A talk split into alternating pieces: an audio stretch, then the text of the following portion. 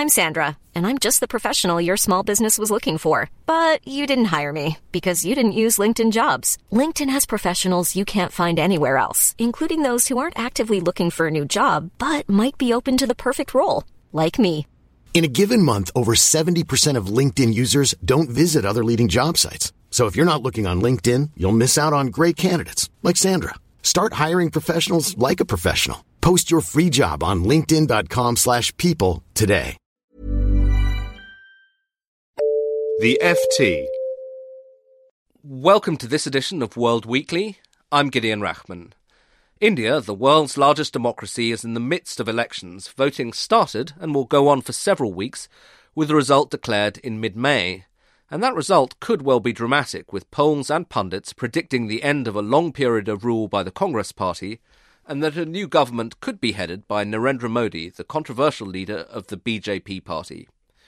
So, to discuss the Indian election, I'm joined on the line from Delhi by Victor Mallet, our bureau chief in the Indian capital, and from Mumbai, India's financial capital, I'm joined by our correspondent James Crabtree.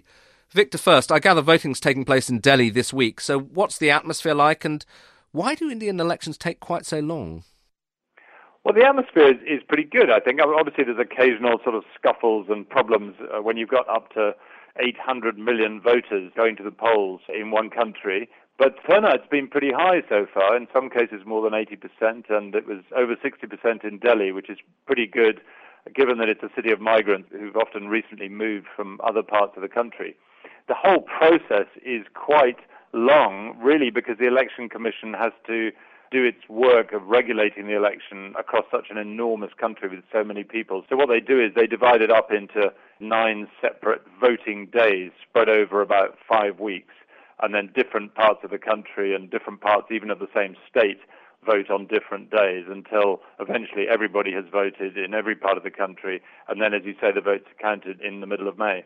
And James, uh, down in Mumbai, have have they voted yet? And and more broadly, I gather that one of the themes of India, perhaps unsurprisingly, given it's a country of a billion people and more, is that politics are very regionalised. So does it feel like a kind of different election down where you are? We haven't had our voting here yet. Mumbai, the city, votes in two weeks' time. The state surrounding Mumbai votes next week.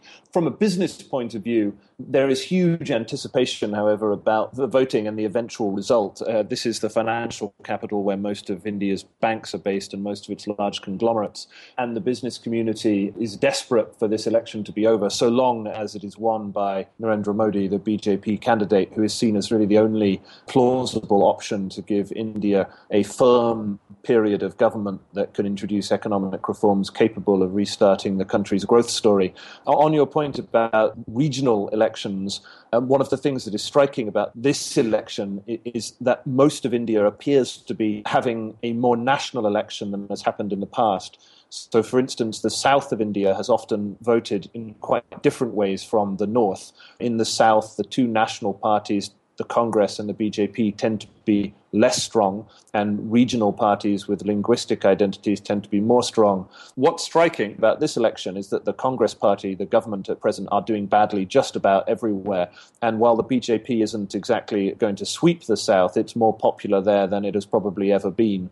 So while the election outcome is still not entirely certain, the assumption here in Mumbai amongst business leaders and amongst most commentators is that Mr. Modi will win. And that does seem to be a pattern of popularity that is true in, in most of the country, which is relatively unusual historically. So, James, you say that business are very uh, excited by the idea of Narendra Modi. Why? What's he done that convinces them that he'll be a good bet? Well, Mr. Modi has been for three terms the chief minister of a state called Gujarat, which is in the west of the country, which is one of the most industrialized, least corrupt, most business friendly states. And he has a reputation as a formidable bureaucrat and technocrat, someone who is good to work with if you're a business. It's easy to build a car factory or a steel factory. And the hope amongst the business community is that he will bring some of that bureaucratic ability to New Delhi, a, a, city that, that has been badly paralyzed over the last five years under this government, and that that has contributed to the very sharp decline in India's growth rate from around 10% to now around 5%. So the hope is that if Modi wins in the sense that his party becomes by far the largest member of a new coalition, that he will be able to make Indian government function again and that that will have a big spillover effect on the economy and India's growth rate. And yet, Victor, of course, there are others who have grave reservations about Mr. Modi because of his alleged role in communal violence in Gujarat and uh, violence directed at Muslims. Do you uh, get a sense that Mr. Modi has done anything really yet to address those fears of, of his critics? I think he, he has, but indirectly. In other words, he hasn't apologized. What, what he's done is to say that his campaign is about economic development, economic growth, opportunities for the young, for jobs, and he's really tried, on the whole, not to mention communal issues. And that's what he and his team have been saying. He's saying, look, this is an issue being raised by the other side, not by me. But it is true that many Muslims and not a few liberal, secular people in places like Delhi are very wary of him because they see him as authoritarian. They see him as being responsible for the bloodletting in Gujarat when there were Hindu Muslim riots and many hundreds of Muslims were killed. And he was in charge at the time uh, in 2002 when this violence occurred. And what about the foreign reaction? I mean, Mr. Modi is regarded for that reason with suspicion in the West, and he was until recently not even allowed to travel to the United States.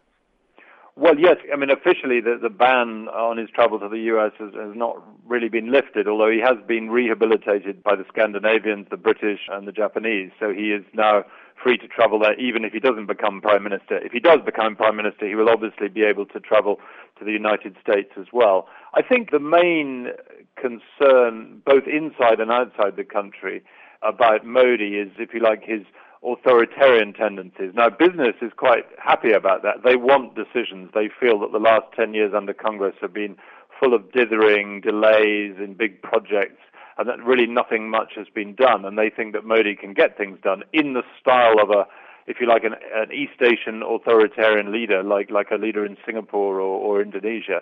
And business likes that. And the voters, the young voters, seem to like the idea of it because to the young people of India. He's offering opportunity, he's offering the possibility of jobs. So he kind of reaches out to the aspirations of the young, whereas Congress, with its rather feeble, not very charismatic leader, Rahul Gandhi, has been saying, you know, we'll, we'll protect you, the poor, we'll give you things, we'll give you subsidies, we'll look after you, but not, we'll give you the right to this and that, the right to education, the right to free health care, the right to all kinds of things. And the problem is that people don't really want the right. They just want the thing to happen and they want decisions to be made that will give them those chances. So, James, it sounds like almost if you take the communal element out of it, which of course is, is impossible, but like a contrast between the old Indian politics as represented by Congress, the party that was there when the country gained independence, and the new, more thrusting, uh, more business oriented India as represented by Mr. Modi. Yes, I suppose you, you could put it like that. I mean, for liberals, economic liberals of the sort that might read the Financial Times, the hope has always been that, that you could have a BJP that did not have this communal element to it, or that you could have a Congress party that was freed of its dynastic element because uh, Rahul Gandhi, who Victor mentioned, is the great grandson of India's first prime minister and has been part of this long family lineage that has controlled the Congress Party ever since independence in 1947. It, I don't think it's quite clear that the BJP has entirely ditched its communal element. I think Mr. Modi, as Victor said, has downplayed it, but there remains questions about what might happen under certain circumstances. Let's say that there's some clash on the border with Pakistan or that there is a terrorist attack, as happened in Mumbai uh, not too long ago. How would Mr. Modi react? Would he react as a secular, business friendly, can do technocrat, or would he revert to a certain type? That clearly remains within the base of his political party, which is much more Hindu nationalist in its orientation. And it's that that makes uh, as Victor said, certain of his political opponents and certain liberal minded people in India and abroad rather nervous about Mr. Modi. However, from a business point of view, there really is no other viable option to create a stable governing coalition after the election. It's really the BJP or bust. And I think that is what has led everyone, you know, those who were doubtful about him simply to hold their nose and say, this is the only choice we've got, so we might as well go with it. And finally, Victor, I mean, are we getting ahead of ourselves? Because my assumption, kind of underlying this conversation, and one I picked up from the press, is that the likeliest result is that the BJP win and that we end up with Mr. Modi as Prime Minister. But how strong are the chances that that actually won't happen? That is the likeliest result, but it's true that one can't be uh, confident about it. Most people think it's very unlikely that the BJP, or indeed anyone else, any other party, will get a clear majority of 272 seats out of the 543 that are that are elected. So the kind of scenario that everyone is looking at is a strong showing by the BJP, a weak showing by Congress, and therefore the BJP getting together with its allies to form a government. Anything sort of either side of that would be, I think, a surprise. So if the BJP did very badly, or if uh, the BJP did so well that it could form a government on its own without allies, th- those would be indeed remarkable events. But there is half the votes in Indian elections are still going to regional parties or obscure left-wing parties. In other words, not, not, not the two big ones. And we mustn't forget entirely about the Aam Aadmi Party, which is this new uh, one-year-old party that sprung up almost from nowhere uh, on an anti-corruption platform, which could win some seats in urban areas. So it's very hard to make firm predictions, especially when you have a British-style Westminster system where individual candidates are elected in individual geographic constituencies with sometimes many parties competing. So it's very hard for opinion polls to get an accurate fix on what's going to happen. Okay, well, Victor, thank you very much. You've then more or less invited us to come back in a month's time when we do get the result and discuss the implications, which we'll very much look forward to doing.